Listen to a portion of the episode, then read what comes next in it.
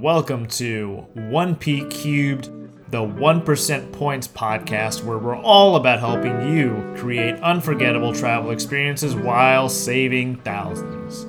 I'm your host, Rohit Amrithur, co founder of the 1% Travel Club. If you're new here, we are a twice a week podcast with episodes on Monday and Friday. On our Monday episodes, we covered three news stories in the world from the past week as it relates to saving you money on travel. On our Friday episodes, we will cover a topic that will provide you with guidance and advice on how you can maximize your travel experiences while minimizing your costs. And the best part, we do this all in under 10 minutes so you can get on with your day. Make sure to follow us on Instagram at 1% Points Podcast to get recaps of each episode if you miss it, as well as 1%travel.club to get even more tips delivered to your feed. Happy Monday, everyone, and without further ado, let's get to our news stories from the past week. First of all, Happy New Year. Happy January 1st, 2024. A lot of exciting things to look forward to in the world of travel, aviation, and everything related this year. Normally, we would do a recap three things from the past week that are important to uh, helping you create unforgettable travel experiences while saving thousands. But we're actually going to do something a little bit different today. We are going to do an episode about three things to look forward to in 2024. So let's get to it. The first thing is American Airlines is debuting its new flagship suites on its 787s this year, as well as its A321 XLRs. It also plans to retrofit its existing A321 fleet as well as its Boeing 777 fleet. And so, for those of you who don't know, American Airlines announced last year that they would do away with first class and replace business class, their existing business class product, with a flagship suite with a closing door, all of that fun stuff. And those seats look amazing. if you haven't seen what they look like, they look phenomenal. And they said that, and according to their website, they are taking deliveries of new 787 9s as well as A321 XLR, which essentially means extra long range aircraft with these flagship suites. Now, this is a big deal. There is currently no US airline that really offers these suites aside from maybe JetBlue Mint, which is not one of the major carriers. So this would be one of the major carrier. The first, this would be the first major carrier in the US uh, to really offer that. So that's kind of a big deal, something to really look forward to. Next up, Air India, which if you don't know, probably has one of the most tired fleet. Their business class still operates in the 232 configuration, which is extremely outdated. Their cabin tends to be quite filthy, and it just leaves a lot to be desired. It's not one of the most desirable business classes or first classes. That said, Air India just took delivery of a bunch of A350s, Airbus A350s, and they recently showcased what the business class on those Airbus A350s would look like. And I have to say, they look quite stunning.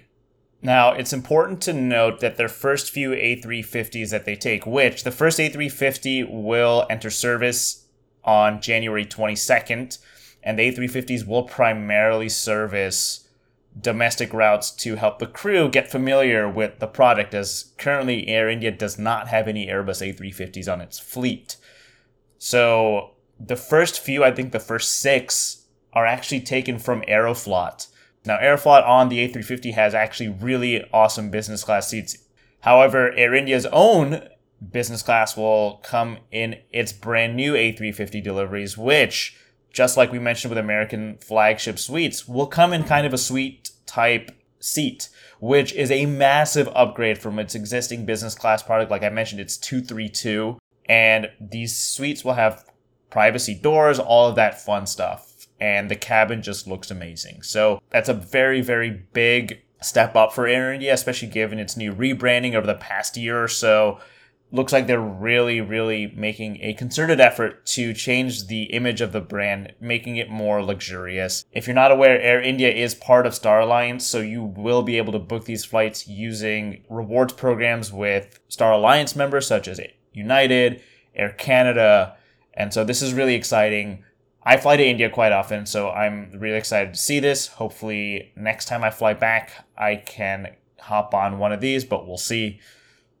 But that's some really exciting news to look forward to.